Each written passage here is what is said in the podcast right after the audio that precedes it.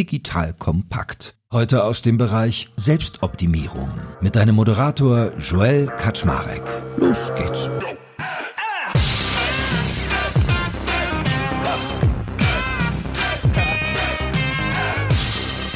Hallo Leute, mein Name ist Joel Kaczmarek. Ich bin der Geschäftsführer von Digital Kompakt und heute habe ich wieder einen sehr erfolgreichen und ich würde in seinem Fall auch sagen bekannten Menschen bei mir, wo ich total neugierig bin, mal nachzuforschen, was ihn eigentlich so erfolgreich gemacht hat, aber vor allem auch, mit welchen Werten er durchs Leben geht, wie er sich so organisiert und was für ihn eigentlich Glück und Zufriedenheit bedeutet. Und unser heutiger Gast, der war schon mehrfach hier und deswegen sind wir schon fast alte Vertraute und ich weiß, was kommt, nämlich, ich glaube, ein bisschen philosophische Antworten, ich glaube, sehr viel intelligente. Und wir haben so viele Abzweige heute, die wir nehmen können, dass ich richtig lange überlegen werden müssen, was wir alles thematisieren. Und zwar ist der liebe Christoph Werner nochmal hier, der CEO von DM. Und ich würde sagen, wir tauchen einfach mal direkt ein. Lieber Christoph, schön, dass du wieder da bist. Und ich beginne solche Gespräche immer sehr gerne mit so einer dualen Frage. Und zwar beginne ich immer damit, die Leute mal zu fragen, was für sie eigentlich eigentlich Erfolg bedeutet. Ja, also zunächst mal hallo Joel, schön, schön wieder hier zu sein. Was bedeutet Erfolg? Ja, also ich denke, Erfolg bedeutet, dass die Dinge, die man macht, wirklich Anklang finden und Resonanz erzeugen, und zwar der positiven Art. Das ist für mich Erfolg. Was meinst du mit Anklang und Resonanz? Heißt das irgendwie Kunden kaufen was oder es verändert was in der Gesellschaft oder was bedeutet das für dich? Naja, also für mich bedeutet es, dass wir Menschen sind ja soziale Wesen. Ne? Das heißt, wir sind auf Feedback angewiesen um in gewisser Weise uns auch selbst kennenzulernen. Und wenn das, was wir tun, Resonanz hat, dann kriegen wir eben eine Rückmeldung von den Menschen, mit denen wir zusammen sind. Und das ist dann Erfolg. Ne? Ah, also so ein bisschen verstanden, der Mensch als soziales Gruppentier und das, was der Gruppe quasi, was die bewegt, ist dann eigentlich auch als Erfolg zu verorten, so in die Richtung? Also habe ich noch nicht drüber nachgedacht. Ne? Das ist zumindest meine Beobachtung. Ne? Das, ich meine, was führt dazu, dass die Augen im anderen leuchten? Ne? Und da ist meine Beobachtung, das ist das, wenn sie ein positives Feedback bekommen aufgrund dessen, was sie getan haben. Ja, stimmt. Du bist ja wahrscheinlich auch lange vorbereitet worden auf das, was du machst, weil dein Vater hat ja DM gegründet. Kommen wir später noch zu, hat ja auch sozusagen eine riesige Strahlkraft.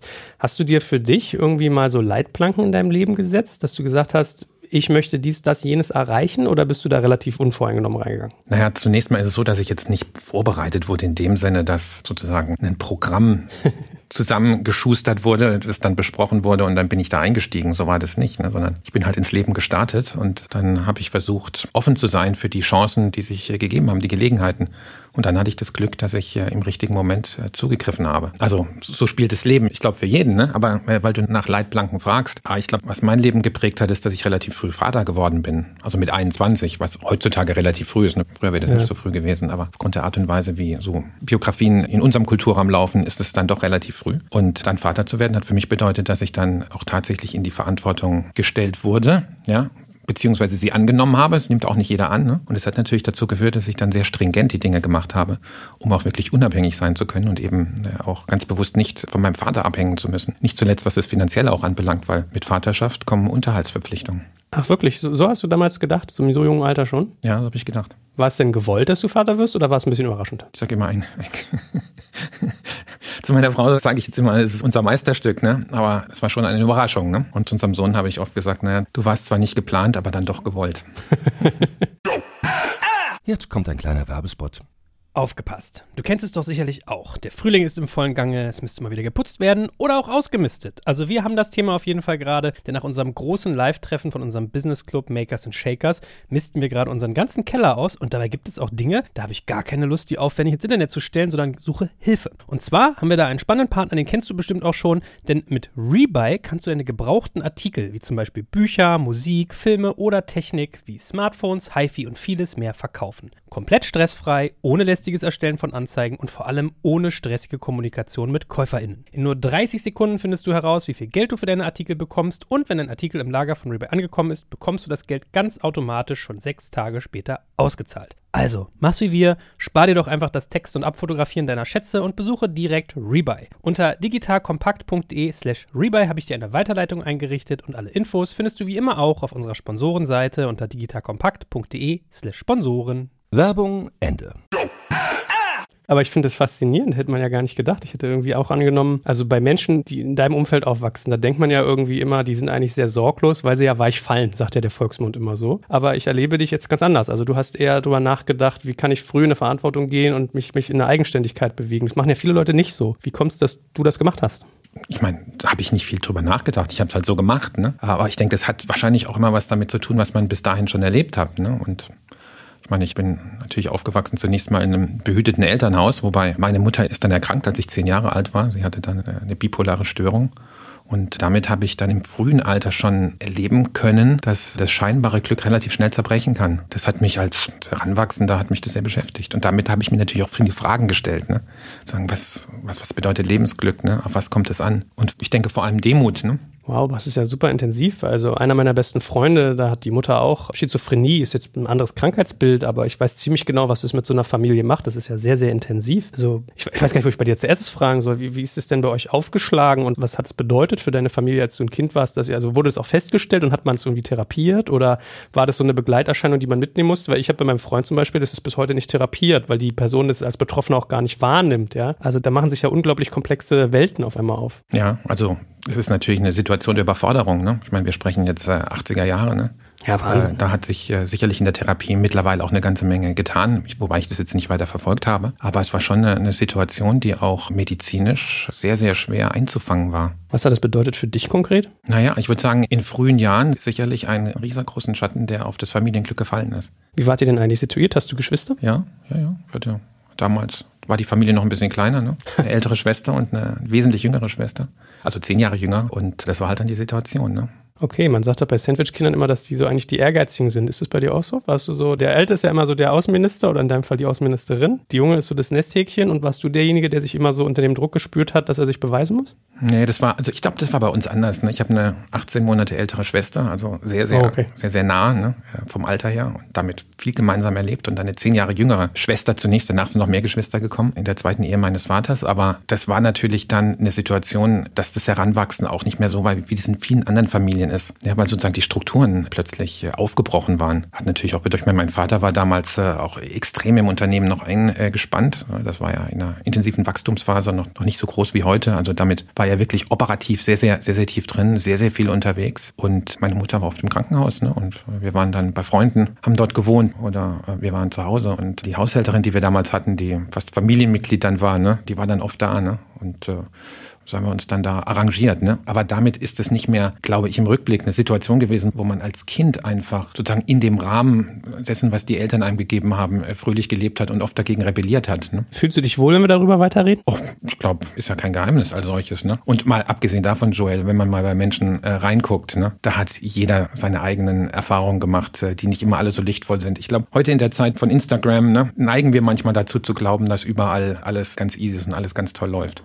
weil ich dich mal fragen wollte, wie macht sich eine bipolare Störung eigentlich bemerkbar? Also was ist das Krankheitsbild? Ich kenne das nicht so gut. Ja gut, das ist eine Abfolge von manischen Phasen und depressiven Phasen. Also Depression im Sinne von das Gefühl, überhaupt nicht mehr zurechtzukommen mit den Anforderungen des Lebens. Also eine, eine gänzliche Verzagtheit und einfach wie Regenwolken, ne, die über einem sind, die einem so ein bisschen die Luft zum Atmen nehmen. Ne? So ist das beschrieben worden. Ich habe es zum Glück selbst äh, nie erlebt. Ja, aus eigener Erfahrung, ja. Und, und dann Manie. Äh, wir haben das immer Schäumen genannt früher. Ne? Also im Prinzip eine gänzliche Selbstüberschätzung, dass man glaubt, alle um einen herum sind krank und man ist der Einzige, der den Durchblick noch hat und alles ist möglich. Und äh, was kostet die Welt? Ich kaufe sie mir. Und das ist natürlich eine ganz schwierige Krankheit für die Betroffenen, ne? weil sozusagen, wenn man aus der Depression kommt, endlich sozusagen wieder der Aufbruch, ne? man, man traut sich wieder die Sachen zu und, und macht dann auch Dinge, die man unter normalen Umständen nicht machen würde. Und danach fällt man in die Depression und ist damit konfrontiert, was man gemacht hat, was einen ja noch tiefer in die Depression hineindrückt. Mhm. Das ist also eine ganz, ganz ganz, ganz schwierige Situation. Und ja, es gibt viele Menschen, die damit auch kämpfen müssen. Wie ist dein Vater damit umgegangen? Naja, ich meine, es ist ja, wenn so eine Krankheit ausbricht, ist man ja zunächst mal gänzlich überfordert auch, ne? weil man kennt es ja gar nicht. Mhm. Naja, und dann ging es natürlich darum, mit Ärzten auch zu schauen, ne? was da eine gute Therapie sein kann. Aber es ist natürlich für das gesamte Umfeld eine, eine unglaubliche Herausforderung und sicherlich auch Überforderung.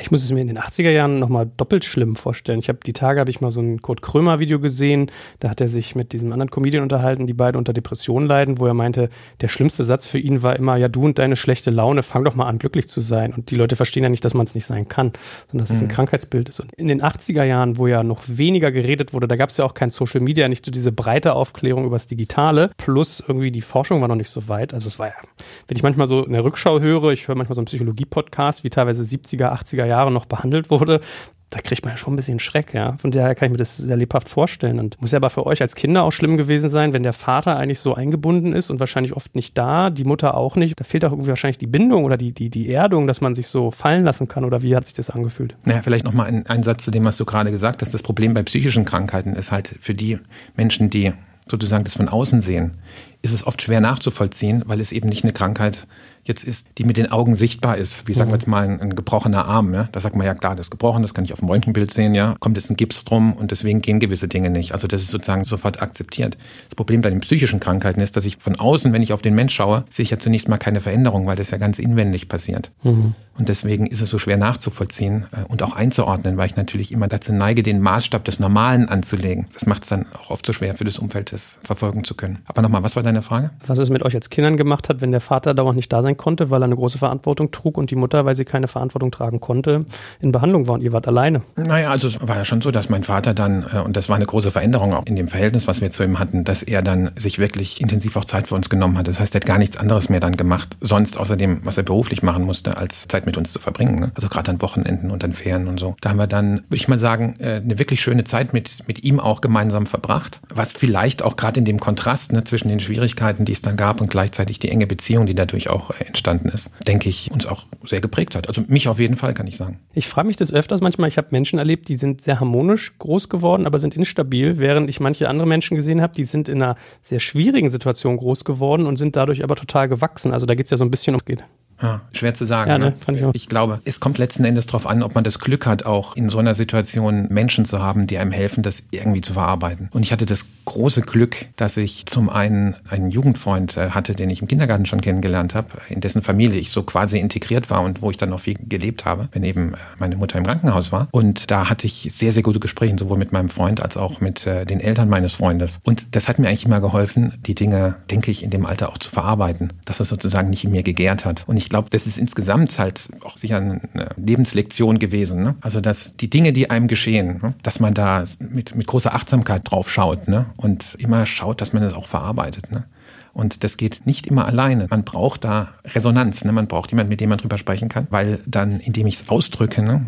indem ich äh, auch Briefe schreibe beispielsweise oder indem ich Tagebuch schreibe, helfe ich, die Dinge mir selbst zu sortieren. Und da hatte ich das Glück und das, vielleicht war das auch der Grund, dass ich, ich glaube, im Rückblick dann ganz gut durchgekommen zu sein. Ne? Ich nenne sowas therapeutisches Schreiben. Ich mache das auch manchmal. Manchmal muss ich auch Sachen aufschreiben, damit sie aus meinem Kopf kommen. Egal, was ich hinterher mit mache, aber wenn man sie einmal so rausgeschrieben hat, das macht ja was mit einem, ne? Ja, absolut, absolut. Das war auch ein Ratschlag, den mein Vater mir mal gegeben hat. Er hat gesagt, nee, jetzt ruf doch nicht immer gleich an, ne? Schreib doch einfach mal einen Brief, ne? Kannst du nochmal drüber lesen danach, ne? Echt? Ja, ja. Und das, also ich habe gerade in jüngeren Jahren habe ich äh, oft Briefe auch geschrieben. Das war damals auch zum Teil an mich selbst, ne? Hat wahnsinnig geholfen. Was war dein Vater für ein Typ? Was war mein Vater für ein Typ? Naja, also wenn man ihn mal unter den Temperamenten sieht, ne, würde ich sagen, er war ein cholerischer Phlegmatiker. Ne? Echt? ja, ich habe gerade gedacht, dass so Firmenpatriarchen eigentlich oft sozusagen sowas sind, aber okay, wie kommt diese Müll? Was meinst du damit? Beschreib mal. Naja, also es gibt ja so diese Lehre von den vier Temperamenten. Ne? Ich, okay. nicht, ich weiß nicht, wie vertraut das ist. Ne? Also da gibt es so. auf der einen Seite den Choleriker, dann gibt es den Melancholiker, den Phlegmatiker und den Sanguiniker. Was ist denn ein Sanguiniker? Sanguiniker sind Menschen, die extrem vielseitig sind also ich, mal, ich will mal so sagen, diese Temperamente haben immer so sozusagen Licht- und Schattenseiten. Beim Sanguiniker ist es zum Beispiel, der ist extrem kontaktfreudig, extrem offen, lässt sich auf die Dinge gleich ein. Gefahr ist die Oberflächlichkeit, ja, mhm. nie in die Tiefe zu gehen, Sachen nie fertig zu machen alles immer nur anzufangen. Ja, ja, also am Ende sind wir alles eine Mischung aus allem, ne? aber die Frage ist, wo liegen die Schwerpunkte? Ne? Und jetzt, um zum cholerischen äh, Sanguiniker zurückzugehen. Nee, Phlegmatiker. Äh, Phlegmatiker, ja, cholerischen Phlegmatiker, danke. Also der Choleriker hat auf der einen Seite diese Kraft, dieses Zupackende, dieses Dinge wirklich dann auch gegen Widerstände durchzusetzen. Die Schattenseite ist natürlich Rücksichtslosigkeit dann, ja, auch die Gefahr zu verletzen, sich nicht im Zaum zu haben, ne? Weil man kennt es ja, wenn so die Wut in einem hochkocht, ne? Das ist, das ist Cholerik, ne? Und der Phlegmatiker, der hat als positive Seite, dass er nicht locker lässt, ne? Dass er mit Beharrlichkeit an den Dingen dranbleibt. Und die Schattenseite, also in der Vereinseitigung natürlich immer, ne? Das sind dann so, ne? Äh, da ist es äh, so diese, ja, diese Pomadigkeit. Ne? So ein Bild von einem Phlegmatiker, das mir mal jemand gezeichnet hat, ist wie jemand, der mit der Zigarette in der Fresse im Auto sitzt, ja, und um abzuaschen über den Bordstein fährt. Ne? Das ist sozusagen das Urbild der negativen Seite des Phlegmatikers. Großartig. Es ist interessant. War es eine herausfordernde Persönlichkeit, dein Vater? War er nahbar? Ähm, ja, also klar, also im Vater-Sohn-Verhältnis auf jeden Fall. Ich, vielleicht auch durch die Zeit, die wir da erlebt haben, ne, wo ich natürlich noch immer viele Fragen gestellt habe. Ne. Ich wollte immer wissen, ja, was ist denn und, und warum ist denn das so und so. Hatte ich das Glück, dass er jemand war, der sich den Fragen nicht entzogen hat. Ne. Also er hat da in dieser Zeit wirklich dann äh, auch viel mit mir gesprochen. Wir haben eben Urlaube wirklich zusammen verbracht, wo auch wirklich, ich meine, das war noch die Zeit vor Smartphones und diesen ganzen permanenten Kommunikationsmitteln, die es ja heutzutage gibt. Ne. Da haben wir wirklich Zeit miteinander verbracht. Und wir beide sind passionierte Saunagänger immer gewesen. Ne? Mhm. Und das war etwas, was jetzt meine Geschwister nicht so für sich entdeckt hatten. Und da hatte ich immer Zeit mit meinem Vater. Und so ein Saunagang, ne, 15 Minuten, drei an der Zahl, ne? Also hat man schon äh, netto Zeit, 45 Minuten. Da haben wir uns wirklich intensiv unterhalten. Ne? Ja, ich wollte gerade sagen, in der Sauna macht man Deep Talk, da geht es ja, anders zu. Ne? Ja ja, schweißtreibend. Ja. ja, da kommt alles raus sozusagen, im wahrsten Sinne des ja, Wortes. Aus, aus jeder Pore. Ja. Und was würdest du sagen, wenn du an die vier Persönlichkeitstypen denkst? Wo bist du? Hab mich da auch ein bisschen gewandelt, aber diesen phlegmatischen Choleriker, den habe ich auch in mir. Den habe ich auch in mir. Ne? Vielleicht ein bisschen mehr Melancholie auch. Ich hätte auch gedacht, also ein Sanguiniker bist ja, du nicht. Nee, Sanguiniker bin ich weniger, aber ich glaube, also entscheidend ist es auch so ein bisschen im Auge zu haben ne? und sich immer zu fragen, was brauchst du denn jetzt? Also sozusagen, wenn wenn es extrem in die in die Melancholie geht, Melancholie eine, eine gewisse Schwere im, im Negativen, im Positiven aber Gründlichkeit, ne? tief bohren, mhm. es wirklich wissen wollen, das ist sich viel Gedanken machen, ne? das ist ja auch eine Qualität. Ne? Da hätte ich dich auch verortet. Also ich meine, melancholisch klingt immer so negativ, weil es klingt immer wie so ein Trauerklos. Also das fand ich nicht. Ich hätte eher den nachdenklichen Novembertag, November-Nebeltag, ja. Ja, ich glaube eher, dass du so ein nachdenklicher Typ bist, hätte ich auch gesagt. Bisschen abwarten, bisschen konzentrierend. Gut. Aber dann lerne ich, du hast ja also gar keine Erfolgsmaßstäbe in deinem Leben setzen können, weil du ja eigentlich, also das ist ja fast so wie reingestoßen, so ein bisschen. Du bist in so eine Situation reingeworfen und musst eigentlich reagieren, dann kannst du vielleicht manchmal gar nicht agieren. Ist das richtig wiedergegeben? Ja, ich glaube, da unterscheide ich mich wahrscheinlich nicht, ne? Das ist ja, ist ja bei ganz vielen Menschen so, ne? Aber ich glaube, von Leonard Cohen gibt es ja so ein Lied, ne? Mit der Zeile, there is a crack, a crack in everything, that's where the light shines in. Ja, und ich, ich habe das erst später entdeckt als Satz, ne? Äh, und das hat mich echt berührt, ne? Weil da hatte ich so eine Art Heureka-Moment, ne? Dass ich gedacht habe, in meiner Kindheit, das war schon so, ne? Es war in diesen schwierigen Zeiten, habe ich aber auch immer Zuneigung erlebt, ja? Und Menschen, die sich wirklich für mich interessiert haben und sich um mich gekümmert haben, sich für mich Zeit genommen haben, ne? Und das ist der, there is a crack in everything, that's where the light shines in, ne? Also selbst in diesen Zeiten, wenn man da aufmerksam ist, ne? Und, und sozusagen nicht sich zu sehr in sich zurückzieht, ne? Und die Kommunikation abbricht, dann gibt's auch diese lichten Momente. Und das ist dann letzten Endes das, was, glaube ich, auch wirklich prägt und vielleicht auch eine Lebenszuversicht gibt. Und ich glaube, insgesamt bin ich ein zuversichtlicher Mensch. Ja, ich glaube auch, wenn man ganz unten war, emotional, wirtschaftlich, was auch immer, dann schockt einen ja auch nicht mehr so viel, weil man weiß, ich war ja schon mal da. Wo soll es nochmal hingehen? Während Leute, die immer nur oben waren, ist ein bisschen wie wenn Kinder in die Schule gehen und schreiben immer nur Einsen. Wenn die dann im Leben den Gegenwind haben, so dann passiert was sehr Merkwürdiges mit denen, nämlich dass die ganz oft so in sich zusammenbrechen ja. drohen. Ne? Ja, also ich will mal sagen, die Menschen, die Einsen schreiben, ohne dafür lernen zu müssen. Ne? Ja, das ist genau. die Gefahr. Ne? ja, aber ich meine, dann lerne ich das Lernen nicht in der Schule und das sollte man in der Schule ja eigentlich lernen. Aber ich meine, wie faszinierend eigentlich auch, dass du vorhin gesagt hast, dass du von de facto einem wahrscheinlich 10, 12, 14-Jährigen, nämlich deinem Freund, eigentlich so eine Impulse bekommen hast. Das finde ich auch mal so faszinierend. Diese Weisheit der Jugend. Dieses, man hat ja manchmal das Gefühl, die Kinder kommen richtig auf die Welt und die einzige Aufgabe, die man eigentlich hat, ist, sie nicht kaputt zu machen. Man, man vergesellschaftet die ja dann so. Und ich habe so darüber nachgedacht, als du das erzählt hast, wie kam das eigentlich zustande, dass du zum Beispiel oft bei deinen Freunden warst? Weil insgesamt, also dein Vater scheint ja da extrem progressiv gewesen zu sein. Das muss man ja erstmal können, mit so einer Situation so umzugehen. Hat sich diese befreundete Familie angeboten oder habt ihr die gefragt oder? Jetzt kommt ein kleiner Werbespot. Aufgepasst! Wenn man so darüber nachdenkt, hängt die Leistung eines Unternehmens oft von der Qualität der sogenannten Digital Experience ab, die man Kundinnen und Mitarbeitenden bietet. Wenn deine Apps, Websites oder andere Benutzererfahrungen zu verwirrend sind, werden deine Kundinnen nicht lange bleiben und wahrscheinlich nichts von dir oder sogar von deinen Mitbewerbern kaufen. Und genauso ist das auch bei deinen Mitarbeitenden. Wenn sie zu frustriert oder überfordert von der Software sind, die sie nutzen sollen, leidet die Produktivität natürlich stark darunter. Und unser Partner Pendo ändert das. Mit Pendo bekommst du die All-in-One-Plattform für die Digital Experience Intelligenz, damit du deine NutzerInnen besser verstehen kannst und erkennst, wo es Schwierigkeiten gibt. Pendo kombiniert nämlich Produktanalysen, In-App-Anleitungen, Benutzerfeedback und Session-Replays, damit du die Softwareerlebnisse für alle KundInnen und Mitarbeitenden verbessern kannst. Über 10.000 Unternehmen nutzen Pendo jeden Tag, darunter einige der innovativsten Organisationen der Welt. Und wenn du also auch Pendo nutzen willst, schau doch einfach mal unter digitalkompakt.de slash Pendo, schreibt sich P-E-N-D-O, vorbei. Dort kannst du das Ganze einfach mal kostenfrei testen und wie immer findest du alle Infos auch auf unserer Sponsorenseite unter digitalkompakt.de/slash Sponsoren. Werbung Ende.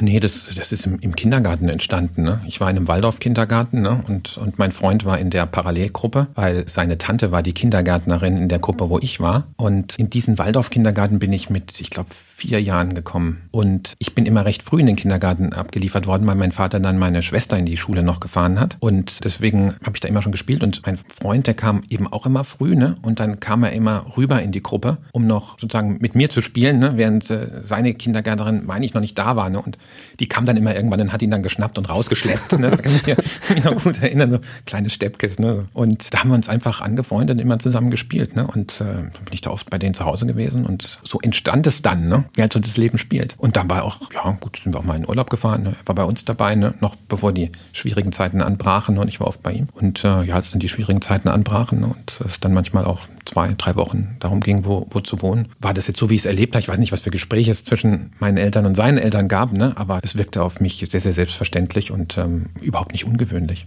Hm, das ist aber toll. Wie ist denn die Geschichte deiner Mutter ausgegangen? Ja, schwer, schwer, ne? Also meine Mutter hat es leider nie, nie geschafft, äh, mit dieser Krankheit dann auch wirklich zurechtzukommen und äh, sie hat letzten Endes dann äh, den Freitod gewählt. Ja. Oh, wirklich? Ja. Wie alt warst du da? Oh, da war ich äh, dann 32, 33. Ja. Oh, Wahnsinn. Hat- äh, 20 Jahre hat euch diese Krankheit dann begleitet. ja, ja. Aber trotzdem habe ich von ihr unheimlich viel gelernt, natürlich, ne? Und zwar Tapferkeit, ne?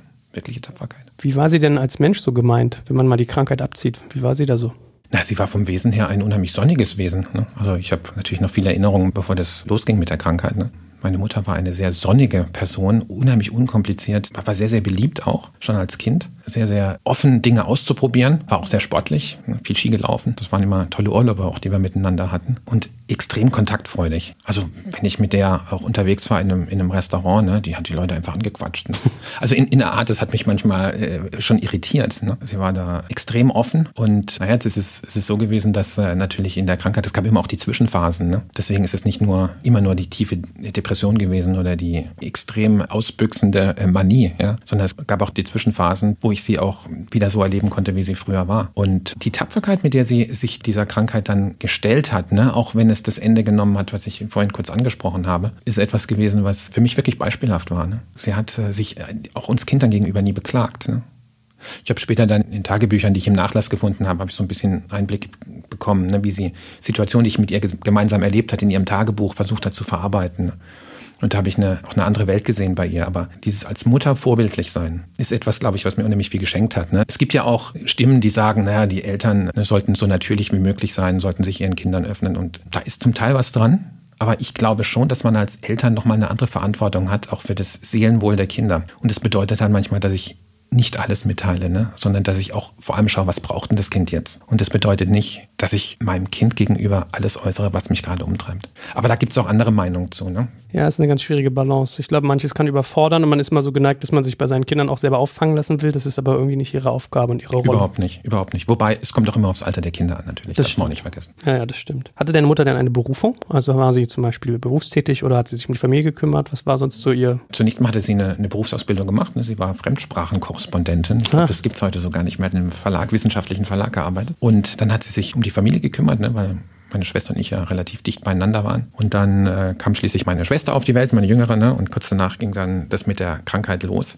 Sie hat dann ehrenamtliche Tätigkeiten noch gemacht. Also es gab diese sogenannte grünen Damen. Ich weiß nicht, ob, ob du das kennst. Das, Nee. Ich weiß auch nicht, ob das heute noch so bezeichnet wird. Das, das waren Ehrenamtliche, in der Regel Frauen, die äh, im Krankenhaus sich um die Patienten gekümmert haben. Also, Ah, Wahnsinn. Also es gibt ja viele Menschen in Krankenhäusern, die werden auch nicht besucht, ne? Ja. Aus welchen Gründen auch immer. Und äh, das sind dann Ehrenamtliche, wie gesagt, oft also Frauen oder Menschen, ne, die dann eben diese Patienten auch besuchen, ne, mit ihnen sprechen, Besorgungen für sie machen. Also ganz, ganz wichtig. Oder Essen auf Rädern hat sie in Weichen dann auch gemacht. Ne? Aber das klingt total toll. Also ich hoffe, dass es sowas noch gibt, weil ich finde, in Deutschland willst du ja nicht krank sein. Also wenn du im Krankenhaus bist, ja furchtbar. Ja, um, umso wichtiger, dass da Menschen den Unterschied machen. Wie habt ihr denn eigentlich darauf reagiert, als dann diese Zäsur kam? Wie ist dein Vater damit umgegangen? Wie seid ihr damit umgegangen? Viele gehen ja dann so in die Arbeit, dass sie sich dann in was reinstürzen. Oder wart ihr mehr dieses Progressive wieder, dass ihr euch damit auseinandergesetzt habt? Wie seid ihr damit umgegangen? Naja, die Ehe meiner Eltern zerbrach ja dann auch. Ne? Ach so, die waren schon nicht mehr zusammen? Also nach ein paar Jahren dieser Krankheit ne, kam es äh, dann zu einer Zerrüttung auch. Ne? Ah, Okay, aber als deine Mutter sich das Leben genommen hat, war sie mit deinem Vater gar nicht mehr verheiratet? Nein, nein, nein, okay. nein, da war sie schon einige Jahre alleinstehend gewesen. Und ja gut, mein Vater hat dann meine zweite Mutter gefunden, ne? ja, also eine neue äh, Lebenspartnerin und dann auch Ehefrau. Und äh, dann sind ja noch viele Kinder auch auf die Welt gekommen ne? und es ist eine neue Familie gegründet worden. Ich weiß jetzt gar nicht, wie viele Geschwister hast du denn dann insgesamt? Ja, ich habe sechs Geschwister noch oh, zusätzlich. Ne? Noch on top, also acht insgesamt? Sieben. Sieben, okay, mhm. krass. Mhm. Ja, stimmt mit dir. Ja, ja. Wahnsinn. Wie ging es dir damit? Also ich bin auch ein Scheidungskind, das ist ja, ja kann man tausend Dinge zu erzählen, aber wie war es für dich? Also Spaß macht es nicht, das ist klar. Ne? Es ist halt eine frühe Erfahrung, ne? dass äh, das Glück nicht ewig währen muss und das Glück zerbrechlich ist. Ja? Und ich glaube, wenn es einem gelingt, das so zu verarbeiten, dass man damit sorgsamer wird und es mehr zu schätzen weiß, umsichtiger wird, dann kann man auch aus so einer Erfahrung letzten Endes viele Erkenntnisse fürs Leben ziehen. Wenn das nicht gelingt, ne, und man sozusagen das Zutrauen auch in das Gute in, in der Welt verliert, ne, dann kann das sehr schwer sein. Und deswegen nochmal, das Umfeld ist so wichtig. Ne? Gibt es jemanden, der den Menschen begleitet in dieser Situation? Ich habe ja eigentlich das Gespräch eröffnet und gesagt, die Dualität möchte ich dich fragen. Ich habe aber nur einen Teil gefragt, nämlich was bedeutet ja. für dich Erfolg? Der zweite Teil wäre dann, der jetzt passend wäre, glaube ich, was bedeutet denn für dich Glück? Im Sinne von glücklich sein. Im Sinne von Happiness? Ja, genau. Na, ich würde mal sagen, Glück, da gibt es ja den schönen Satz, ne? Also Luck, ne? Mhm. Luck is when preparation meets Opportunity. Finde ich einen tollen Satz, ne? weil so wie ich ihn interpretiere, ne, bedeutet das, dass Glücklichsein dann entsteht, ne, wenn, wenn das, was einem widerfährt, mit dem im Einklang ist, was man wirklich möchte. Mhm. Wobei Luck ja eigentlich nicht Happiness ist, aber es ist die Brücke ist interessant, ja. Also Dinge, die dir dir wünscht und die dich erfüllen sozusagen, wenn die dir passieren, wenn das sozusagen in deinem Leben zusammenkommt, bedeutet für dich Glück. Ja, wenn du sozusagen voll dahinter stehst, ne? Also ein Begriff, den wir da oft verwenden, ne? jetzt im Beruflichen, ist das Authentifizieren. Ne? Ich sagen kann, ja, also da, damit kann ich mich voll verbinden. Kannst du denn Glück dann forcieren? Kannst du Glück für dich erzeugen? Naja, also in, insofern jetzt in diesem Satz wieder, indem ich mehr Preparation mache. Ne? Also ne, indem ich mich mit den Sachen wirklich beschäftige. Das glaube ich schon. Also es gibt ja auch diesen Begriff der Serendipität. Das geht ja in die gleiche Richtung, ne? dass ich wirklich versuche, mich mit den Dingen zu beschäftigen, mich vorzubereiten, die Dinge zu verstehen, um dann den Moment, wo die Gelegenheit vorbeikommt, diese auch am Schopfe packen zu können. Aber dafür muss ich sie erstmal wahrnehmen, erstmal sehen. Ne? Meine Beobachtung ist, dass wenn ich mich mit Dingen beschäftige, werde ich nah wahrnehmungsfähiger. Wenn man das als Forcieren betrachten möchte, könnte ich sagen, ja, in der, in der gewissen Weise. Ne? Aber das ist eigentlich eher mehr ein Evozieren als ein Forcieren vielleicht. Na, ich habe gerade gedacht, dann musst du ja eigentlich Neugierde und Offenheit zu deinen Eigenschaften zählen. Das ist auf jeden Fall hilfreich, ja.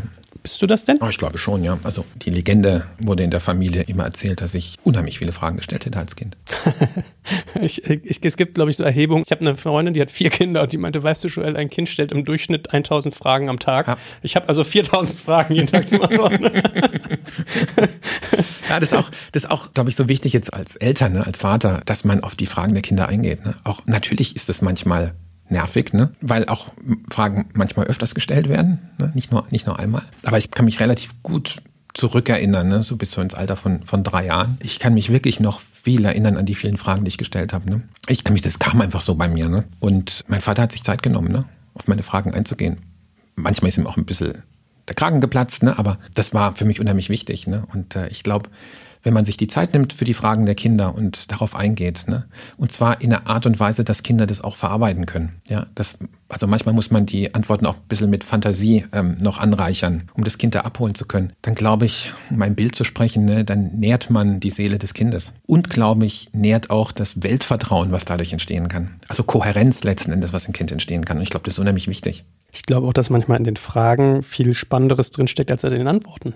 Also geht mir ganz oft so. Manche Fragen werden ja gestellt und dann fängst du erstmal an, Dinge zu hinterfragen. Also mein Sohn kam zum Beispiel mal zu mir, hat sich tierisch aufgeregt. Meine Papa, so eine Frechheit, das ist voll unfair. Ich so, wieso, was ist denn los? Wie unfair ist es denn bitte, dass ich fünf Tage arbeiten muss, also in die Schule gehen, und nur zwei Tage spielen darf und frei habe? dann sitzt du da und denkst ja, eigentlich hat er nicht Unrecht. Ja? So, gut. Wart ihr eigentlich ein Haushalt, in dem irgendwie Religion eine Rolle gespielt hat? Hm, ja, schon. Also wir sind auch immer in die Kirche geschleift worden als Kind. Ne? Das war schon so ein Umstand, gegen den ich rebelliert habe, auch als ich ein bisschen älter wurde, ähm, den ich auch lange kritisiert habe, den ich jetzt mit unseren Kindern so nicht gelebt habe. Ich muss sagen, in den letzten Jahren bin ich da ein bisschen nachdenklicher geworden, ne? weil ich mich jetzt oft frage, ob vielleicht die Dinge, die ich da gehört habe in den Gottesdiensten, ob mir das vielleicht doch mehr gegeben hat, als ich realisierte zunächst. Aber das ist für mich eine offene Frage. Ne? Also ich, ich bin da nicht mehr so hart in meinem Urteil, wie ich das lange war.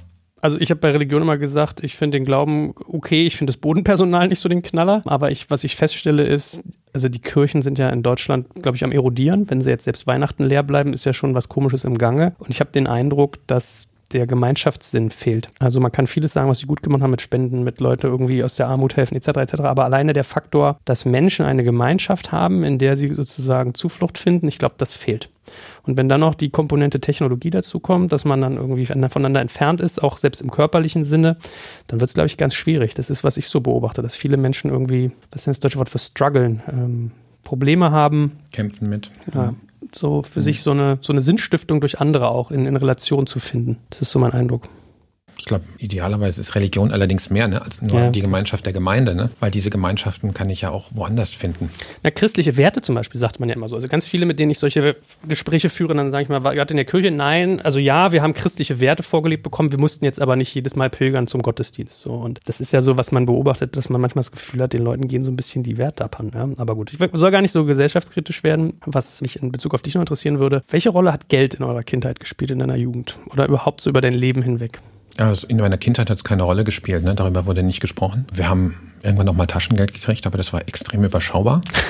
ich würde sagen, da wurde nie groß drüber gesprochen. Aber ihr habt auch sozusagen keinen großen Mangel erlebt und auch keinen großen Überfluss. Ja, ist richtig. Also Mangel haben wir, haben wir nicht erlebt. Ne? Also im Sinne von, äh, dass es Dinge nicht gab, weil gesagt wurde, das können wir uns nicht leisten. Ne? Mein Vater hat mal äh, gesagt, ne, wenn man nicht viel Geld hat, dann muss man sich überlegen, was man sich leisten kann. Wenn man viel Geld hat, muss man sich überlegen, was man sich leisten möchte.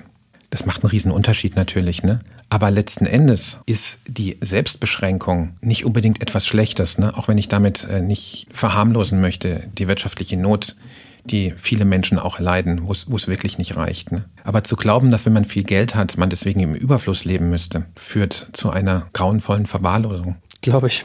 Gab es für dich irgendwann den Zeitpunkt, an dem du gemerkt hast, dass das Thema Geld für euch eigentlich kein Thema mehr ist, dass du sozusagen, dass so eine Schallmauer durchbrochen ist, dass das quasi keine Sorge mehr ist? Weißt du, was ich meine? Es gibt doch ja, bestimmt ja. so diesen Wegmoment. Ja, freilich. Ne? Also ich habe auch jetzt nie von den Ressourcen meines Vaters gelebt, als ich herangewachsen bin. Ne? Immer mein eigenes Geld verdient ne? und hatte ja auch Unterhaltszahlungen äh, zu leisten. Ne? Bevor wir dann, meine Frau und ich zusammengekommen sind ne? und sozusagen die, den, den gemeinsamen Hausstand gebildet haben auch. Ne? Insofern ging es immer darum zu überlegen, ne? was ist sinnvoll. Ne? Und äh, das, ich muss sagen, das war extrem gut. Ne? Also haushalten können, ja, ist auch jetzt in meiner Tätigkeit bei dem Drogeriemarkt wichtig. Auch wir müssen haushalten mit den Mitteln, die wir haben. Ähm, das ist also eine, eine, Eigenschaft, die auf jeden Fall äh, gut ist. Und ich glaube, die entscheidende Frage ist, ist gar nicht so sehr, wie viel der Mensch im Einzelnen verdient, sondern was er damit macht. Das ist die entscheidende Frage. Also wir haben vorhin über Religion gesprochen, ne? wenn wir mal davon ausgehen, dass es vielleicht äh, einen Schöpfer gibt, ne? Wir wissen es nicht, aber vielleicht ist es hilfreich, mal davon auszugehen, dass es ihn geben könnte, ne? weil es wäre wär blöd, wenn es ihn gibt und wir, wir, hätten, wir haben das nicht berücksichtigt. Ne? Und also wenn man dann vor ihn tritt, ne, dann wird er ja nicht fragen, welche Talente hast du gehabt, sondern was hast du aus deinen Talenten gemacht. Und letzten Endes sind ja finanzielle Ressourcen auch Ermöglicher, um etwas damit zu tun, weil mit Geld selbst mache ich ja nichts. Ne? Das Geld verwende ich ja immer, um Dinge zu ermöglichen. Das Charmante an deinem Zitat ist, es stammt aus der Bibel und dass damals die Talente aber eine Währung waren. Ne? Also man denkt immer, was hast du mit deinen Talenten gemacht? Meint, was meinen deine Fähigkeiten? Aber was heißt in dem Fall, was hast du mit deinem Geld gemacht? Sogar wortwörtlich. Ne? Ach ja, ah, das wusste ich gar nicht. Ja, doch. Es gibt diese Geschichte von drei Menschen, die irgendwie ein Talent jeder kriegen und äh, was sie mit tun. Und der eine vergräbt es in der Erde, der andere investiert und der dritte verjubelt es, glaube ich, oder so.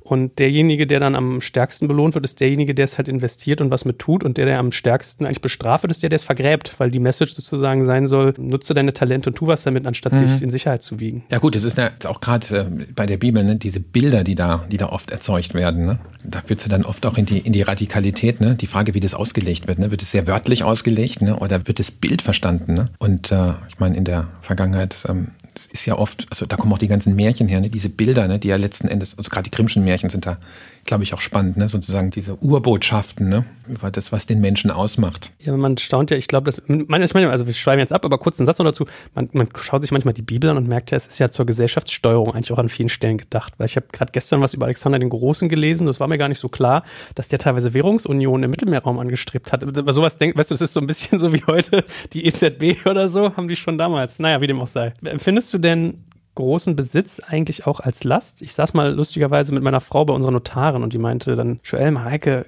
viel Geld zu haben ist eine Last. Und meine Frau einfach, was, warum denn aber? Dann kann man doch alles, nein, das ist eine Last. ist jetzt dann auch erklärt, aber mich würde ja mal interessieren, ob du das auch so empfindest. Ja, ich meine, wenn jetzt bei dem Bild aus der Bibel bleibst, ne, von dem du gerade gesprochen hast, wenn die Frage ist, was machst denn du damit? Ja, dann stellst du dir schon die Frage, ne, was, was ist denn sinnvoll, ne? Auf was kommt es denn wirklich an? Und so gesehen ist eine Verantwortung, man spricht auch von der Last der Verantwortung, ne, mag das von dem einen oder anderen auch, auch so erlebt werden. Ne? Vielleicht aber auch die große Sorge, es irgendwann hinter sich lassen zu müssen, ne, weil das Leben endlich ist. Gibt's ja auch. Also es gibt Menschen, die sich extrem schwer tun, aus dem Leben zu scheiden. Ja, vielleicht, weil es ihnen schwer fällt, sich von Dingen auch wieder zu trennen. Äh, es gibt das schöne Zitat, ne? Je mehr Dinge man hat, umso mehr haben einen die Dinge. Vielleicht ist, ist es damit gemeint, ne? Vielleicht ist es damit gemeint. Aber ähm, kann nur sagen, wie ich persönlich dazu stehe, ich, ich denke nicht, dass es per se eine Last ist. Ne? Wenn jetzt mal ein Unternehmen ne, ist aber auch eine große Verantwortung ne? und der muss man sich stellen. Und das bedeutet natürlich auch, dass man sich sorgen muss um etwas. Ne? damit man keine Sorgen hat. Machst du dir oft Sorgen? Ich würde mal sagen, ich, ich sorge mich viel, ja. Ich sorge mich viel, aber ich versuche zu vermeiden, mir Sorgen machen zu müssen. Das gelingt umso besser, je mehr ich mich sorge. Ist meine Beobachtung zumindest. Jetzt kommt ein kleiner Werbespot.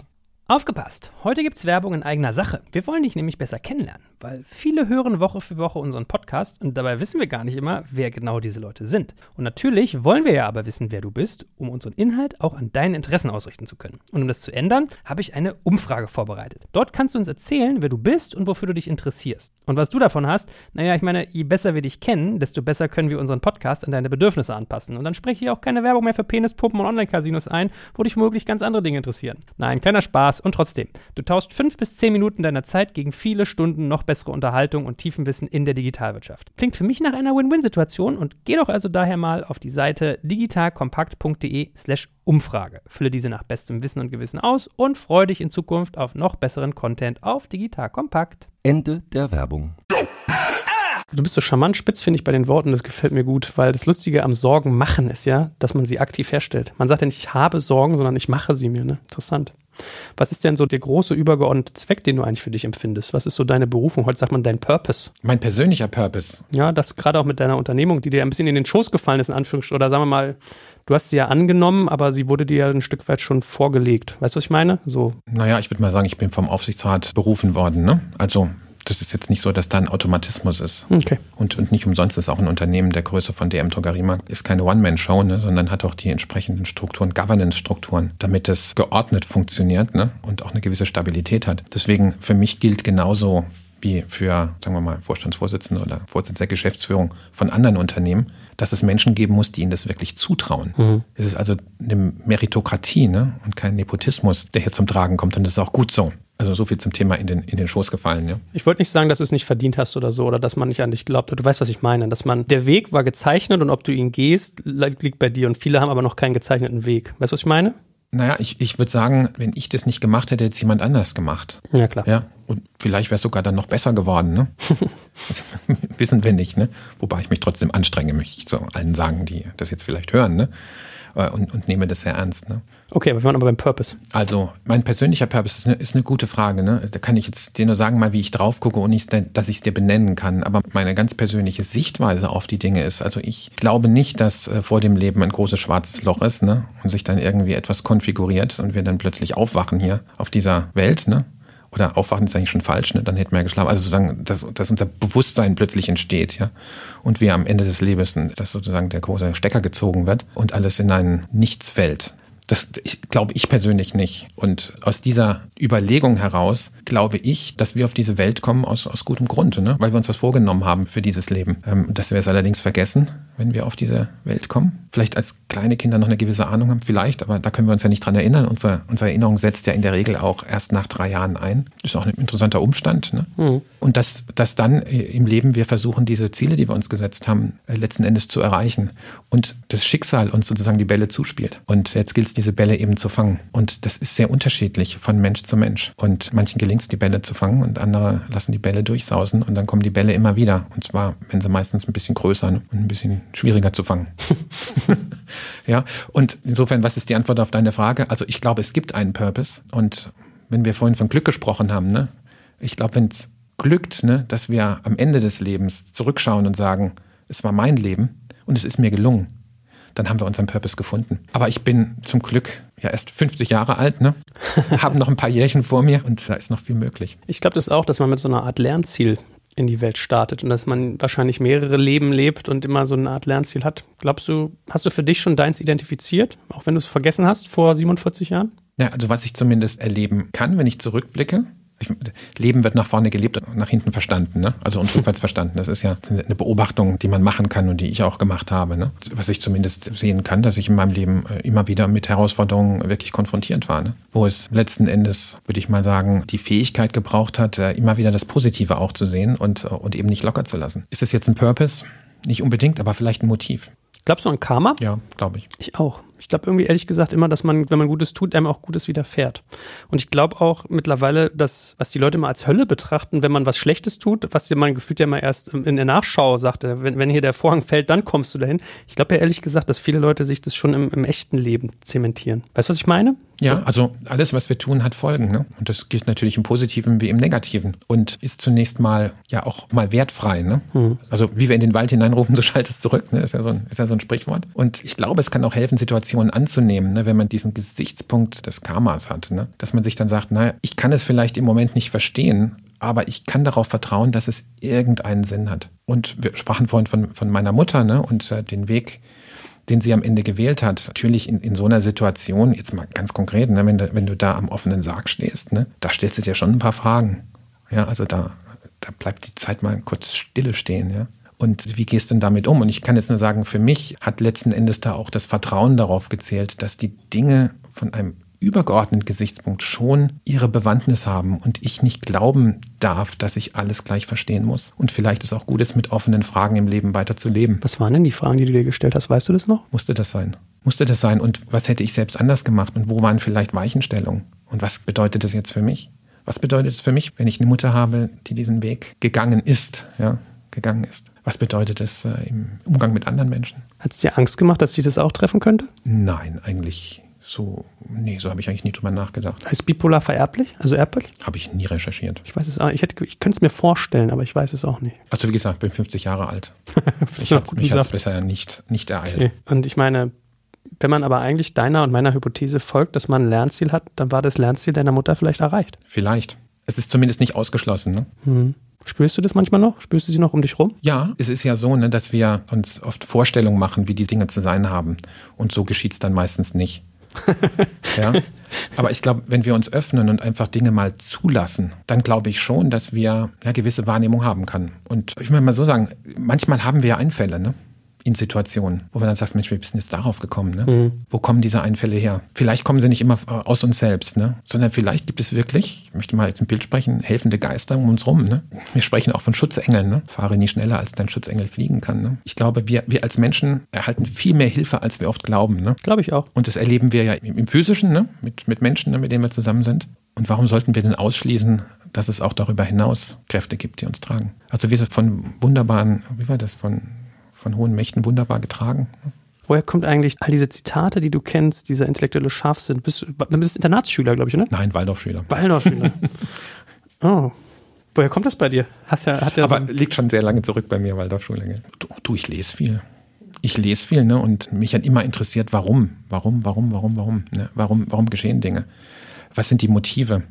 Also ich habe mal in einem Podcast mal einen sehr, sehr, sehr, sehr hilfreichen Hinweis gehört. Und zwar war der, wenn du dich selbst beurteilst, ja, beurteile dich anhand deiner Taten.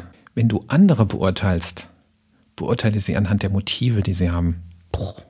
Ja, und das hat bei mir echt resoniert, ne? weil ich habe gesagt, ja genau, das ist genau der Punkt. Ne? Nicht, nicht nur die Taten, nicht nur das Gewordene, sondern sozusagen das Wirkende dahinter ist das Entscheidende. Weil das ja sehr, sehr schwer abzulesen ist. Also man sieht ja immer nur, das ist ja ein bisschen die, die Ursache hinter der Wirkung sozusagen erforschen. Ne? Total, ja klar. Da musst du Fragen stellen, da musst du tiefer eintreten. Der große Vorteil ist, dass du dich weniger provozieren lässt, weil wir reagieren ja in der Regel auf die Taten. Mhm. Also sozusagen auf die Vorderseite, ne? Ja, das stimmt. Ich habe neulich gesagt bekommen von jemandem, so leicht schnippisch, die Message entsteht ja beim Empfänger die mir so zugeworfen. Ja, ist auch nicht falsch, ne? Aber ist halt nur ein Teil der Wahrheit. Welchen zweiten Teil würdest du noch dazu dichten? Ich habe mich schwer getan. Ja, wenn ich sage, die Message entsteht beim Empfänger, ne, dann ist natürlich aus der Empfängersicht fehlt das, was ich brauche, und das ist das Wohlwollen auch, ne?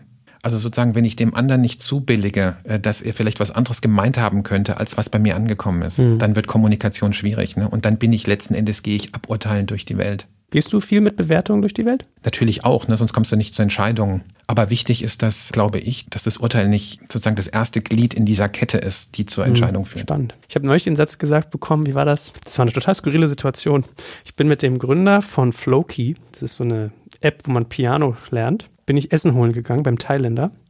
Und dann waren nur noch zwei Plätze frei, während wir darauf gewartet haben, dass das Essen gekocht wird. Und wir setzten uns mit dem Rücken zu jemand anderem, der da saß und haben ihn vorher gefragt, ist okay, wenn wir hier kurz sitzen, wir wollen nur kurz das Essen ab und er grunzt uns irgendwas zu. Und wie ich nach vorne gehe, um das Essen zu holen, war noch nicht fertig, gehe kurz auf Toilette, komm wieder, sehe ich, wie die auf einmal er und der Sitznachbar so ganz also in so einer Bubble waren.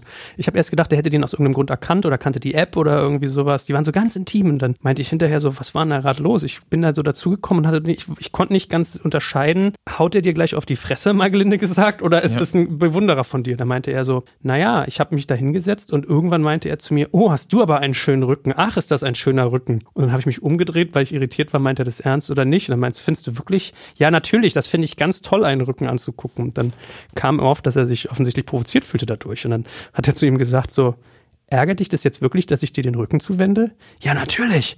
Was meinst du denn, wie unhöflich ich das finde, dass mir jemand den Rücken, das wollte ich niemals tun, mich in einem Restaurant hinsetzen und den Rücken zuwenden. Und dann habe ich gedacht, das muss man erstmal bringen.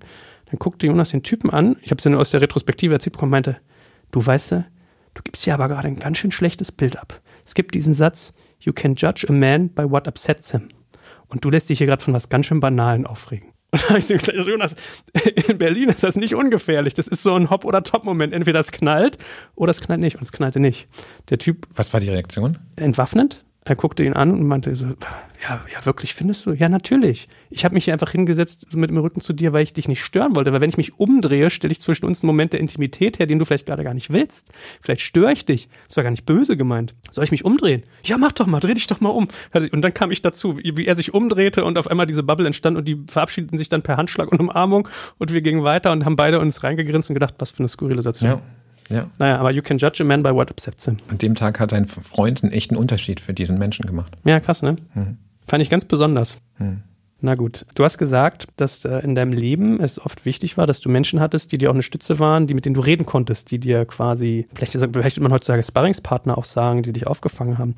Wie war das im Beruflichen? Hattest du dort auch Menschen, die wie so eine Art Mentoren oder vielleicht Spiegel für dich funktioniert haben? Ja, klar, auf jeden Fall. Ne? Jede Kollegin, jeder Kollege jeder, Jede. jeder Mitarbeiter von, ja klar, klar. Ich glaube, grundsätzlich lernen wir immer was, wenn wir uns öffnen dafür, ne? schauen, wo die Chancen liegen. Ne? Aber es waren natürlich schon Menschen, ne, die, die mich geprägt haben. Ne?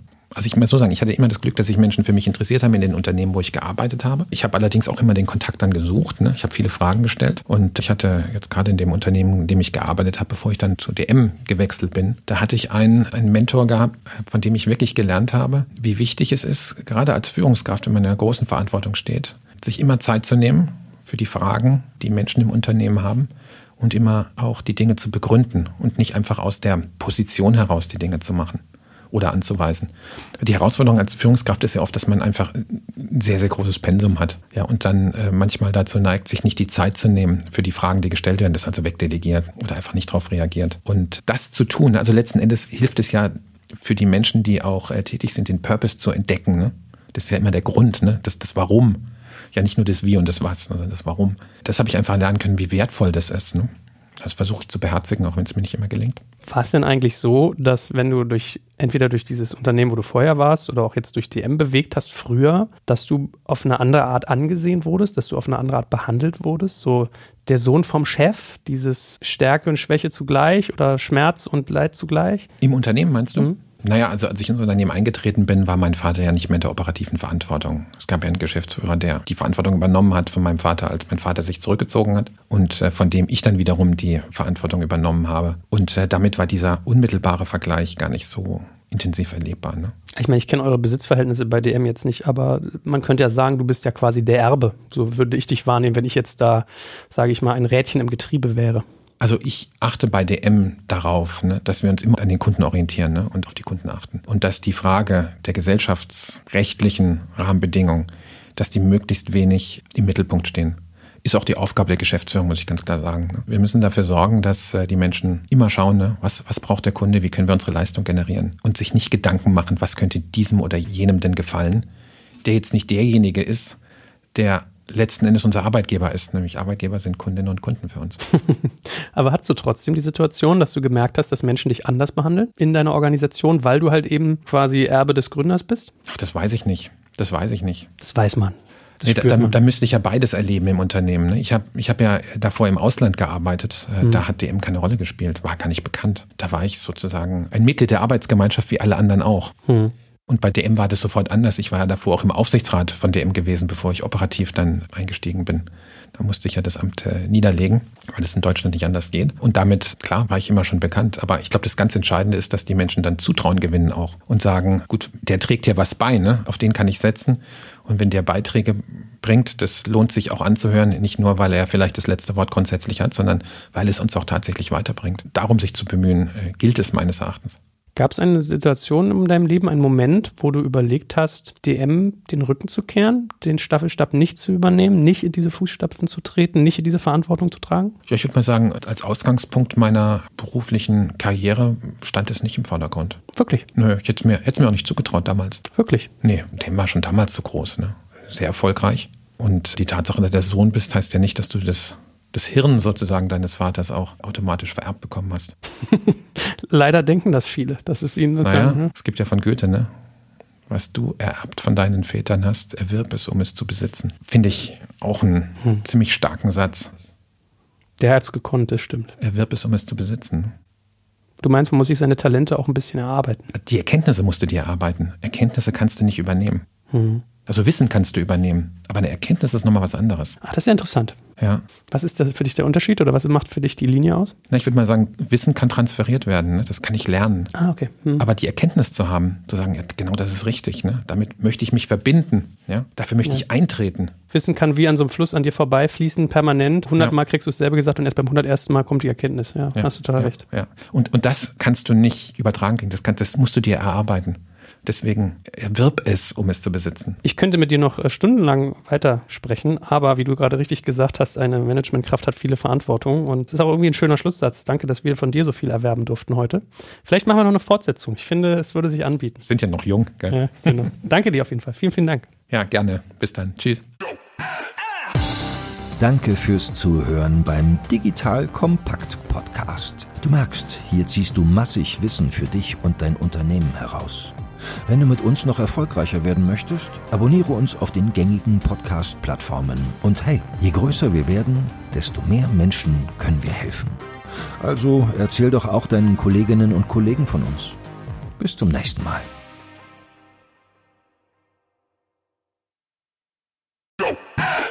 Werbung Aufgepasst! Das Jahr 2024 ist schon voll im Gange und jetzt heißt es neue B2B-Leads gewinnen. Du möchtest deine Sales Pipeline so schnell wie möglich voll haben und deshalb empfehlen wir dir an dieser Stelle unseren Partner SalesViewer. Wer nicht weiß, was SalesViewer macht, hier eine kurze Erklärung. SalesViewer entschlüsselt Unternehmen, die deine Webseite besuchen und zeigt diese in Klarnamen an. Du siehst also ganz genau, wer eure Webseite besucht und wofür sich diese potenziellen Kundinnen interessieren. Und damit hast du ja wirklich ein mächtiges Werkzeug in den Händen, weil du diese Unternehmen dann zielgenau ansprechen und einfach zu neuen Kundinnen machen kannst. Dein Marketing und Vertrieb werden das für die B2B-Lead-Generierung feiern, sage ich dir. Und du bist damit auch in guter Gesellschaft, denn Marktführer wie Stepstone, Jochen Schweizer, Sport5 oder Avato Systems setzen bereits auf SalesViewer und generieren damit täglich neue B2B-Leads. Wie so eine Registerkasse eigentlich, wo es immer klingelt, wenn du wieder eine neue Brand identifiziert hast, die sich für dich interessiert und die du jetzt einfach pflücken kannst. Daher, wenn das für dich interessant ist, dann teste SalesViewer doch einfach mal kostenlos. Alles, was du dafür wissen möchtest, findest du unter folgender Weiterleitung: digitalkompakt.de/slash salesviewer. Und wie immer verlinke ich das auch auf unserer Sponsorenseite unter digitalkompakt.de/slash Sponsoren. Das war's mit dem Werbespot.